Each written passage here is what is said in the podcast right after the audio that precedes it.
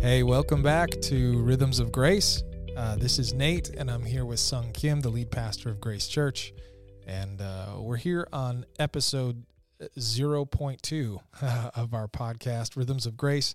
Uh, the first week we talked about um, basically that, that I guess we called it to hell with balance, which uh, I don't I don't know how that's going to fly, but we did it anyways. Uh, what what were your thoughts about that? Yeah, again, we talked about balance and contrast to rhythm. Uh, again, in, honor of the name of the podcast, Rhythms of Grace, and how just uh, balance really is unattainable. And we, we, I mean, part of the reason why we said to hell with balance uh, wasn't to be sacrilegious. Although, I mean, a little bit, but that's okay. Okay. but, but I think part of it is a, a couple things. One, I really do. I think we, we, we experience a lot of people uh, because they're trying to live lives of perfect balance. It, it is crushing their souls and, and, it creates this private hell in their lives. It drags them down spiritually, emotionally, and physically. And so part of it was just like, let's just be done with it, to, to hell with it. Like it's creating hell in your life. And the other thing, too, is I, I think the whole spirit of, uh, trying to create that perfect balance in our lives, I, I, think it just the whole spirit of that comes from hell. Hmm. So I think it's about resisting that cultural pressure, and, and, again, in contrast to that, rhythms like it forces you to the extremes, right? You're, so we use the co- example of a kayak. You're you're leaning in one direction for a time before leaning in, in a different direction, uh, and it's a back and forth, back and forth, and so um, I, I think we all crave uh, balance, uh, but what we really need is is rhythm. And so that that was. Uh, you know, episode zero, part one. Yeah, sure. And so we, we used that, you know, the, the, the contrast between balance and rhythm to talk about the rhythm part of rhythms of grace. And today we're going to talk about the, the grace part of grace. Um, and, and in some ways, it sounds like your hope is to contrast that with um, other other ways that we see non grace, mm-hmm. whether that's judgmentalism or religion or yeah. um, all sorts of ways that we live or experience a non gracious culture. Yeah. And so today's uh, episode is entitled Religion Sucks. All right. Religion sucks. Got it. Because it does. And I've lived it, uh, I've lived it and so have so many people. You know, I, I love the way that Tim Keller uh, contrasts religion and gospel um, religion, he basically says uh, it's this proposition of I obey, uh, therefore I'm accepted. And so if I do the right things, if I jump right through the right hoops, then I will be loved and accepted. In contrast, he says grace, uh, the gospel of grace, reverses that and says, no, you are accepted, you are loved. And so because you're loved and accepted, uh, therefore you obey.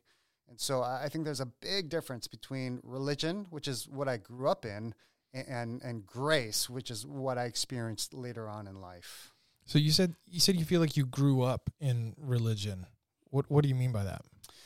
Yeah, I mean, um, you know, I, I, think we just um, it's almost like city dwellers who who no longer notice like the pollution in the air. Like we live and breathe the air of performance in our culture, right? And so whether it's school uh, when you go to school, you go to preschool, even as early as preschool, you know, there's tests and evaluations, and, and you're labeled, you know, above average, average, below average. Uh, there's phrases like the early bird gets a worm, no pain, no gain, no free, no such thing as a free lunch. Nice so, guys finish last. that's right. Is that why I'm always last? well, yeah. you know, I, I also think too when you take tests in school, exams never come back with uh, the correct answers highlighted. It's always the wrong answer. Yeah. and so we live in a culture of uh, of just ungrace, right? And, and and we say this like, oh, you know, we want you to be prepared for the real world when you get a job. And so even when you go to the job place, it's the same thing. You know, you, you earn your way to a promotion mm-hmm. and, and, and, all that. And so when I grew up, I mean, uh, I, I my uh, um uh, my parent I'm Asian. Um, in case you didn't catch that by my from name. your name, Sung Kim. He's Irish. And so the, the Asian culture, I, I think, is just really hyper performance focused. And so even with grades, you know, one of my memories growing up was, uh, especially through high school, hey dad, hey mom, I got a B plus, and it'd be it wouldn't be good enough, and they'd be like, why didn't you get an A? And so the next semester, I brought home an A, and they they'd say, okay, you got an A, why not an A plus? Mm-hmm. And I tried hard. I worked. I, I, I studied my butt off, and and I brought home an A plus. And I remember it was like, well, why aren't you valedictorian? Mm. And, and so you just live and breathe this whole air of performance. Uh, and that's true even with church uh, when I grew up and, and, sports as well too. Yeah, it's interesting. I mean, one of the things that you're talking about, and I don't know if everyone experiences this, but it sounds like you did, kind of the transactional nature of of your relationship to grades. In other words, you you had to excel in order to try to earn your your parents' acceptance, and it, again, it was just never good enough. And mm-hmm. and it, so it's interesting to think about how. And I mean, we live in a transactional culture, right? Yep. Like if you want something from Meijer's, you, you, have to you have to buy it. Yep. um, uh, you have to work to get your paycheck, etc. And we kind of bring all of that onto or into our understanding of faith. And suddenly we've created this transactional sort of experience that becomes like these religious set of rules whereas tim keller describes it as actually being the opposite. Like the reward comes first right. instead of after you've kind of paid the price. Right again which was very different growing up i remember one of the things that we did every night was family devotions and i, I, I just i remember just hating it uh, I, I still hate it but um, uh, I, I, remember in it's a real inside scoop here. Sung hates devotions. Uh, family devotions. Um, so I remember in middle school reading through the Bible. I remember reading the Sermon on the Mount and came across that passage where Jesus says, "If your right hand causes you to sin, cut it off. If your eye causes you to sin, gouge it out." and he says it's better for you to to walk around this world with like a missing eye or a hand rather than your you know whole body being thrown into hell. And i remember thinking as a junior high kid like oh man i know i sin with my eyes all the time. And i just didn't have the guts to gouge it out. And so i remember thinking like oh i, I guess i'm going to hell. And uh, another experience in high school uh, five of us uh, friends. We were just uh, we, we, were sleeping over uh, another friend's house, and you know, just, just, in ways that just high school boys can be. We, we stayed up all night reading through the book of Re- Revelation, just like every high school boy I know. yes, and, and I mean that that was better than a horror movie. It, it was so scary. I, I, remember we stopped at numerous times and we were just like shivering, like, oh my goodness, is this true? And there was one section where it talks about the 144,000 that will be in heaven. And I remember this distinct feeling like, man, I'm not going to make the cut there. Mm. And I always thought growing up, God weighed my good deeds and bad deeds on a scale. And I always felt like, man, I, I, I am found wanting. I, I'm not good enough. And so that was kind of my my uh, view of God and, religion, if you will. And, and, even when I did something wrong, uh, confession back then looked like coming to God and just, uh, God, I promise I'll do better next time. Mm-hmm. I, I, won't do it again. And, and again, it, it, was almost like I was squirming to gain his approval. Yeah. It's interesting because, I mean, obviously, I didn't grow up in an Asian household. Uh, but my faith experience was a little bit unique. The the school that I went to was a very very conservative private Christian school attached to um, a large Baptist church.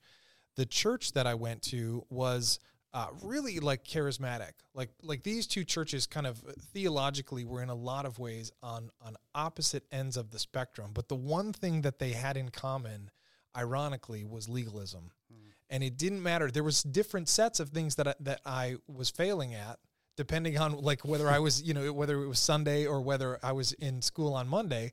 Uh, but they both had clear, clear boxes that if you didn't check them every day, you know you were you were failing hardcore. I mean, I remember we were playing we were playing like euchre um, at at the lunch table once when I was in high school, and the principal came up and like confiscated our cards because like face cards were of the devil. I mean, it was like like they were it was like that legalistic, right? Yeah. And then then on Sunday, you know, we were regularly told how we needed to be spending an hour, two hours, three hours, like in our prayer closet, you know, like praying for the salvation of the world. And and bo- both of those places, even though the lists were so different, every day you reach the end of the day and you're like, "Yep, nope, failed again today." You know, didn't didn't accomplish what God wanted me to. I guess I'm not really saved or not good enough, or I'll never be who God wanted me to be. Um, but that was my experience too.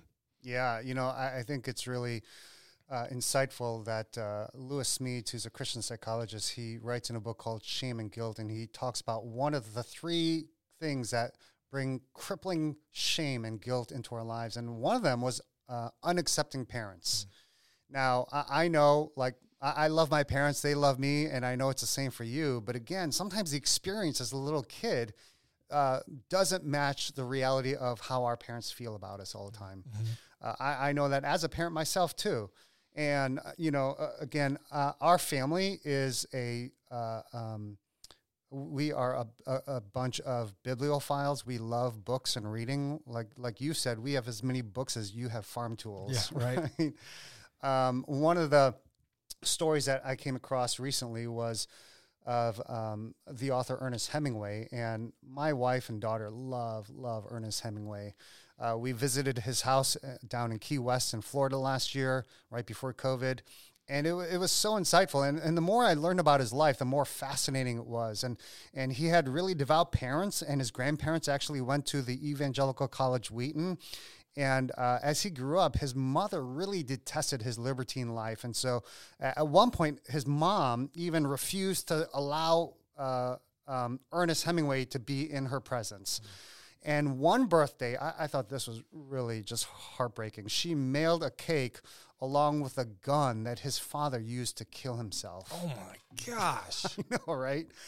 And then this was the part too. Uh, again, she was very devout, but she would lay all these impossible demands on him and expectations and saying, you know, as as my son, you should be, you know, I, have invested and poured into you as a kid. Now that you're an adult, you should be doing all of these things. Give me flowers, candy, paying my bills, mm. and above all else. And and again, this is where she put religion on there. Stop neglecting your duty to God and your Lord Jesus Christ. And so he grew up never getting over his hatred for his mother or her Savior. Wow.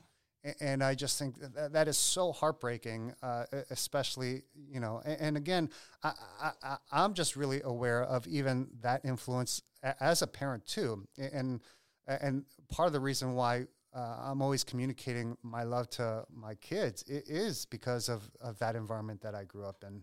Mm-hmm. So, I mean, we've talked. Are there other are there other things that kind of build into or form our sort of religious understanding of God and faith as as apart from grace? Yeah, you know, I, I think um, the church. When you think of the church, um, when you ask most people outside the church to describe Christians, we're described as judgmental, hypocritical, homophobic, right? Uh, maybe too political meaning in most places, right? We're pro life activists, gay rights opponents. And so um, uh, most people outside the church have this view of church that church is where you go after you've cleaned up your act, mm. which again, according to Keller, is religion. Um, and I think it's interesting when you look at the Bible, tax collectors and prostitutes, like the worse that somebody felt about themselves, the more likely that they were to, they would be to run to Jesus yeah. as a source of refuge. Yeah. And, and, I look at the church today and, and, I just think, where have we lost that gift? Mm. Like we proclaim grace, but why is it that uh, not only the down and outers, but like the people on the margins um, no longer feel welcome among God's people today? Yeah. And so, um, I know I've experienced my own sense of religion, even growing up in church as well too. My dad uh, was a pastor, and being the firstborn son in, in an Asian culture, um, and being the pastor's kid, it, it, it, it was uh, very much religion. I was expected to behave a certain way, and uh, people almost imputed on me this sense of godliness or expectation mm-hmm. just because I was the pastor's son or, yeah. or, or, a level of biblical knowledge that I just didn't have. And, and so church wasn't always like a, a, place of experiencing grace. We may we, we would talk about it, but there were far and few between times when I actually experienced it. Yeah, it's uh, it's interesting to to think about um, people on the fringe needing grace. I'm reminded of of a story when I was in uh, high school, and again, it was still a part of this um, church uh, school. Um, and there was a there was a one of my classmates. I remember she she just disappeared one day. Like she had, was there and then she wasn't there anymore. And uh, later in the year, I, I, found out that she had actually come to school intoxicated. And I mean that was it. The, the school kicked her out right away. But what was lost in that was that she had a really like a really tragic backstory, losing um, siblings um, and her mom at a very young age. Um, I think she was the sole survivor of a of a car crash and wow. carried a ton of guilt with that, right? And so she grows up just feeling all sorts of survivor guilt and, and whatever, and it actually drove her to drink as like a freshman or sophomore. And how does the church respond to someone who desperately, desperately, clearly needs to understand the love of Jesus? They just kicked her out. I mean, it was mm. it, was like that fast, and she was gone. Man. You know. Yeah. I, again, I, I think that's so tragic, and you know, I, I think that it's a challenge uh, for me, for us. I mean, because obviously we, um, the, the name of the church that uh, we lead is called Grace. Yeah. And, and, honestly, that's that's actually a big part of the reason why we named it Grace too. Uh, there's uh, it's, it's a word that's kind of thrown around, but for me, it has a lot of personal meaning because, uh, again, I grew up on religion um, in, in my family of origin, in my church. Uh, and, and, honestly, uh, for a time, uh, I stopped going to church. Um, as a senior in college, at the height of my rebellion, my dad was like, "Hey, just promise me you will you will just keep going to church." Um, and, and, at that time, I was so done with Christianity. I was done with church. Um, and, and, I remember feeling like so done with Christianity because I, experienced so little grace there. Um, I remember that summer. Um, my parents didn't know what to do with me. Uh, they sent me away, and uh, like I, I even remember my dad saying, "You know, Sung, I've been praying for you all these years. You're 18. You're growing to be an adult. Um, you uh, you've always you've resisted and rebelled against me." And he just I remember he sat down uh, right uh, on my bed and just said, "You know," he was like, I, I've I've just given up on you." Wow. you you can just you you do what you want because I, I, I just I just don't know what else to do. Hmm. And I remember, like on one hand, feeling relief. On the other hand, feeling like, no, no, what, what are you doing, right? Yeah. Um, you know, another favorite uh, story of mine, uh, going back to Hemingway, he writes this short story called "The Capital of the World," and and I love this story because uh, Hemingway tells a story of a father and an estranged teenage son, and the son sins against his father and runs away. And so the father uh, searches for him all throughout Spain, and, and, he's just so desperate, and he, he he's the, beside himself. And so, in one last desperate attempt, he uh, places a, an ad in the daily newspaper, and the ad reads this: It says, "Paco, meet at Hotel Montana noon Tuesday," and he says, "All is forgiven." Papa. And then the next day, he goes to the hotel in that designated spot, and there he sees 800 young boys named mm. Paco. Yeah. And, I think that's at the heart of every single person, religious or not. Yeah. Right. At the heart of it is like you are seeking, you are looking for uh, that love that has no strings attached, that love that that is unconditional, because we've experienced so much conditional love. Mm-hmm. And I think that's part of grace too. Um, one story I remember, um, uh, again, I'm not a perfect dad. And I remember when my son Micah was maybe like three or four years old, I remember asking him, he had just gotten in trouble for something. And I said, Hey, Micah, d- does, God, uh, does, does daddy love you less when you do something bad? And he hung his head a little bit and he said, Yes. Mm. And then I said, Does daddy love you more when you do something good? And he lifted up his head and said, Yes. And we had this long conversation. And uh, again, just like uh, for me, trying to resist that whole temptation of just, you know, uh, perpetuating the religion that I experienced. We just talked about that. And, it was me iter- reiterating to him over and over again, you know, Micah, nothing you do will make me love you more. Yeah. You know, um, and I think that's what grace is understanding that nothing that we do is going to make God love us more. You know, no amount of knowledge, no amount of renouncing things. Uh, there's nothing that we can do to make God love us less, uh, Mm-hmm. right? And that includes like the sin of pride, the sin of racism, the sin of pornography, the sin of adultery, the sin of sin of murder. Like none of that, uh, and that is so hard to understand. It really like it goes against it goes against the like the, every logical part of our brain. Yeah. Right. Um. To to to feel like there's nothing we could do that would make God love us less. Yeah, it, it does. It does. I mean, happily now, when whenever I ask Micah that, I, I you know, again, he's he's 13 now, and uh, so like 10 years later, hey, you know, uh, if you do something bad, does does does Daddy love you less? He's just absolute. He's like, no, you love me the same. Yeah. You know, and so I, I think just dispensing that that understanding of who God is, His heart and His love, um, and, and I think that that's really uh, right. It's God who demonstrated what grace is, right? Um, I, I think the irony, the paradox, the the unfairness of, of grace is this: it, it costs us nothing to be the recipients of God's grace, but it cost Him like His Son.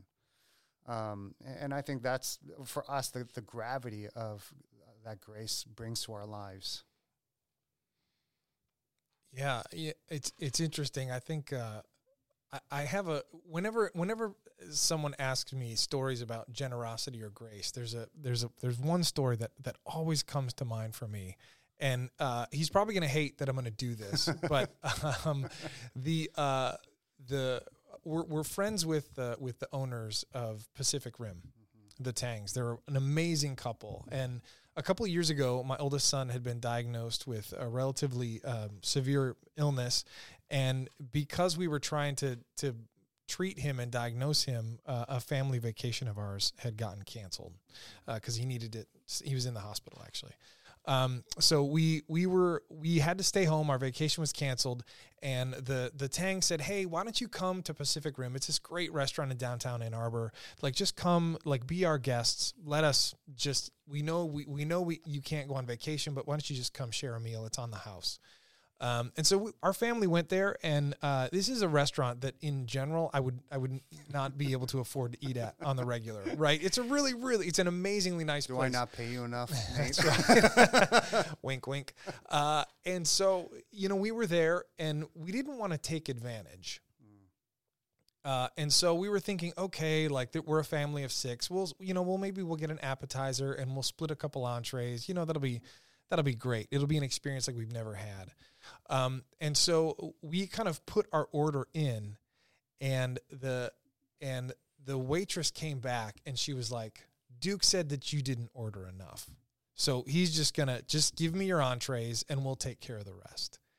And I'm telling you, there was a nonstop stream of waiters and waitresses to our table, dropping off appetizers, and the bartender was making my kids like virgin cocktails. He just kept bringing them over. I mean, our tables were just covered with food. Mm-hmm. It was just this extravagant outpouring like I've never experienced, you know. And I, it, I was, I was literally in tears at the table. It was that overwhelming mm-hmm. to to feel the recipient of something that I did not earn mm-hmm. and didn't necessarily deserve, but someone who had the the uh, ability to bless was just like, I am just going to heap it on you. He literally sent up every single appetizer on the menu. He sent us every single dessert on the menu. You know, I mean, it was like that extravagant. Um, and so when I think about grace, that's the story that often comes back because I literally sat there in my chair, just overwhelmed with the feeling of like being blessed, even though I hadn't done anything to deserve it, and I wasn't going to pay for the meal. You know, there, there was no way. There was it was absolutely non-transactional, uh, and it's still one of one of the most profound kind of grace experiences of my life. Yeah, and that's just not happened to you too. We've gone to Pacific Rim. Uh, we always go during restaurant week when uh, it- it's it's a set price, and and uh, on numerous occasions, Amy and I have gone there, and Duke has done, done the same thing too. We order what's on the kind of the uh, restaurant week menu, and then he'll bring out like every single appetizer.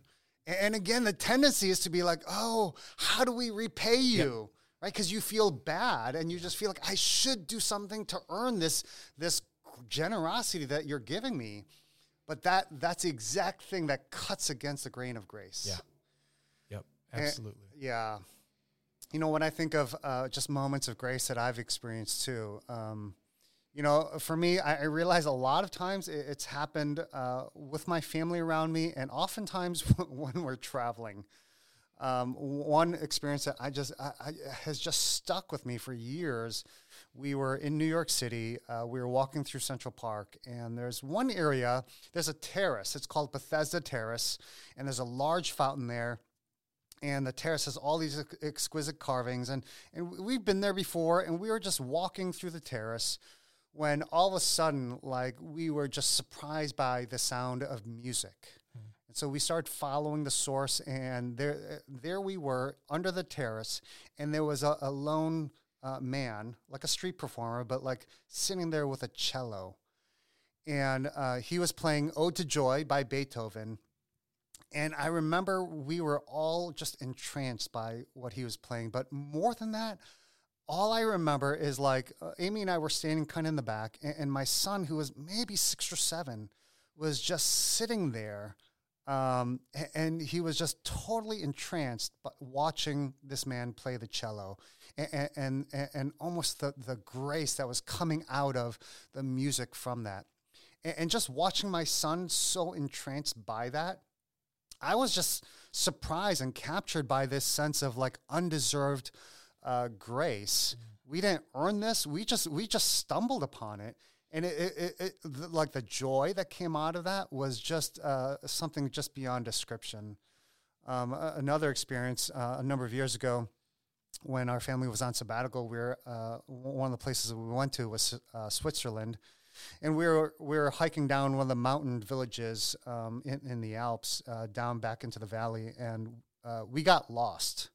Um, so we didn't know where we were going, and we were walking down one of the walking trails, and I just remember just stopping dead in our tracks because I was just captured by this scenery, uh, just this view of just the whole valley with um, like you know, little houses just all over the place, surrounded by views of mountains and green hills and waterfalls, and and I just literally had to just stop dead in my tracks. And, and uh, again, kind of like that that uh, Bethesda terrace moment, just um, just the sense of gratitude and joy that came out of that. Mm-hmm. Um, and, and I think that's what grace does, right? It surprises you in moments that you, you uh, where you don't expect it, and it's moments where it's just given to you like free of charge. Yeah, yeah. Your your uh, your cello story reminded me of um, of a, a violin story actually. That I was just thinking about this over the weekend. Uh, so one of my sons has played violin for for years, um, and when he first started, I mean, if you've ever heard a beginner violinist, it is you know it's pretty grating. And he had this. He had a concert coming up or a recital and he had been squeaking out this like this same melody for weeks you know just like er, er, er, you know just squeaking out this melody for weeks and um and then it, we got to the to the uh, recital and it was his turn to play and he stood up and and got ready to play. And then his instructor got her violin out and stood next to him. Mm. and what they ended up playing was a duet. You know so we're in this we're in the sanctuary of this old church and he's squeaking away but the, but his instructor is playing the other part to the duet and it and made beautiful music and what I was struck by I was having I don't remember what was going on in my life at the time except I know that I felt really like tired and run down and I and I literally felt like I was that kid. Like my life was me just like squeaking out that melody on the violin, like over and over and over again and it sounded horrible. And what God spoke to me in that moment was listen, something beautiful is going to come from your life, but it's not because you're an expert violinist. Like when we when we join with the grace of God, something amazing happens and it's not because of our own ability and and our own skill or our own hard work or our own practice. That was another example of grace for me. You know, now when I'm in the midst of struggle, I just try to remember somewhere God is playing the other half of this duet, and I'm just hoping beyond hope that that that beautiful music is being played. Yeah, no, that's so good. and I, I think, uh, man, uh, maybe to close, I'll uh, maybe throw out this little anecdote and challenge for us um, as we consider grace. Uh, I love this one story about theologian, I think he's German, German theologian Karl Barth. Uh, he at a press conference, uh, and again, he, this guy's written tomes and books on theology, and they asked him, "What is the most profound truth you've ever learned in your studies?" Mm. And he simply said, "Jesus loves me. This I know, for the Bible tells me so." And I just think, man, that's so simple and so profound, and yet every single day, why is it that I still continue to try to earn God's love? Yeah. yeah. Um, and so again, I think you know, and, and, grace isn't this superficial kind of narcissistic self love. Um, uh, the uh, sorry, I keep quoting all these other people, but Saint Augustine, he said uh, one of my favorite quotes from him. He says, "By loving us, uh, God makes us lovable." Mm. I, I think oftentimes these days, so much of what's peddled out there, kind of like this narcissistic kind of self love, is kind of like, oh, we are lovable, therefore God loves us. And, and Augustine right. says, no, no. Right, it's the other way. Yeah, by loving us, God makes us lovable. And so, um, one last thing, um, I'll, then I'll get off my uh, nerd soapbox. But uh, sociologists have this theory uh, of the, the looking glass self, and, and they say you become what the most important people in your life think about you. Mm and and that's so true and i just think how would my life be different if i believed the bible's astonishing claim that jesus loves me that and if I, that whenever i looked in the mirror uh, i saw what god saw and understood the truth that by loving us like god is making me more lovable that's great sung thanks uh, thanks for joining us everybody um, upcoming episodes are going to be about how do we walk in rhythms of grace um, daily, weekly, seasonally. Uh, so I hope you'll come back and join us.